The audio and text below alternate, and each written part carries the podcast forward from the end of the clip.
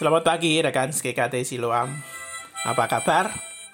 Biarlah pagi ini pagi yang menyenangkan bagi kita. Ayo kita sama-sama berdoa sejenak dan kemudian kita renungkan bagian firman Tuhan.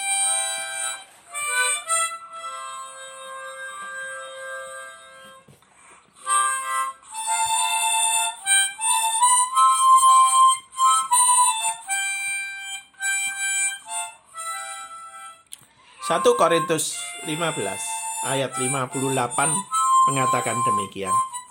Karena itu saudara-saudara yang kekasih, berdirilah teguh.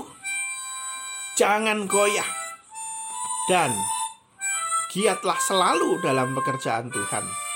Sebab kamu tahu bahwa dalam persekutuan dengan Tuhan, jerih payahmu tidak sia-sia.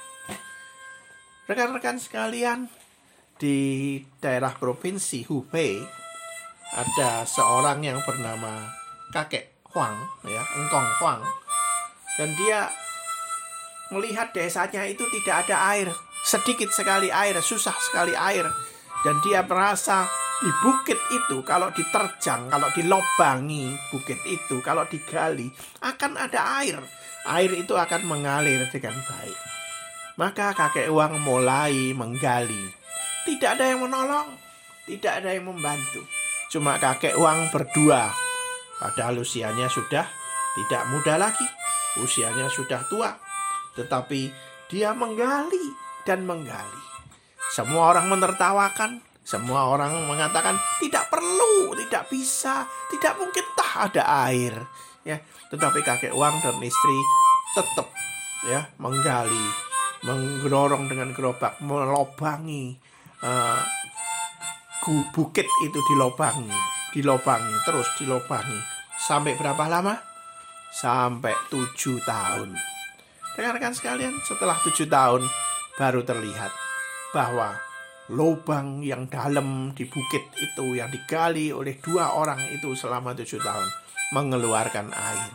Dan setelah itu desa itu tidak pernah kekurangan air dan jasa itu sungguh-sungguh dihargai oleh rakyat di situ bahkan oleh pemerintah di Cina. Oleh pemerintah di Cina, Engkong Huang sangat-sangat dipuji dan diberi apresiasi. Luar biasa sekali. Kalau mengingat kakek Huang, kita bisa mengingat banyak orang. Salah satunya adalah Nabi Nuh yang membuat bahtera di puncak bukit selama puluhan tahun. Nah, kita bisa melihat, loh, pasti dia diecek, dibully, ya. tetapi toh dia berjalan dan akhirnya mereka selamat. Seperti engkau Huang, luar biasa tekun, luar biasa kuat. Mari kita sama-sama juga kuat. Kuat di dalam apa? Di dalam pelayanan kita. Dikatakan di sana, berdirilah teguh, terus teguh, jangan goyah giat selalu dalam pekerjaan Tuhan. Pekerjaan Tuhan memang kadang-kadang membosankan, tetapi mari kita giat selalu di dalam pekerjaan Tuhan ini. Karena dikatakan apa? Jerih payahmu tidak sia-sia ya. Jerih payah kita tidak sia-sia sampai akhir nanti tidak sia-sia. Mari kita terus bertekun dalam pelayanan kita. Seringkali dalam pertekunan perlayanan ada saja yang membuli, ada yang menggoda, ada yang mengatakan percuma, tidak ada gunanya. Ya, apalagi kalau sudah disakiti oleh seseorang, apalagi kalau yang menyakiti adalah orang-orang penting.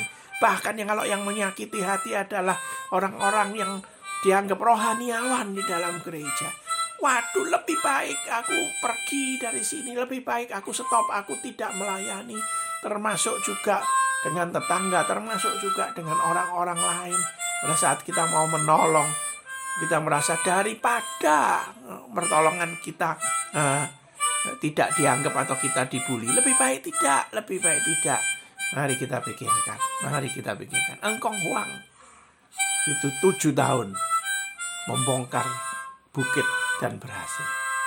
Kalau Tuhan berkenan pada kita, berapapun pelayanan kita, berapa tahun pun pelayanan kita. Dikatakan apa? Jerih payahmu tidak sia-sia. Mari kita tetap melayani Tuhan. kita tetap melayani Tuhan sampai kapan pun juga. Sampai maut memisahkan kita. Sampai akhir kita terus melayani Tuhan. Semampu kita, sekuat kita, di bidang apa pun. Mari kita melayani dia dengan tekun. Amin. Tuhan memberkati kita.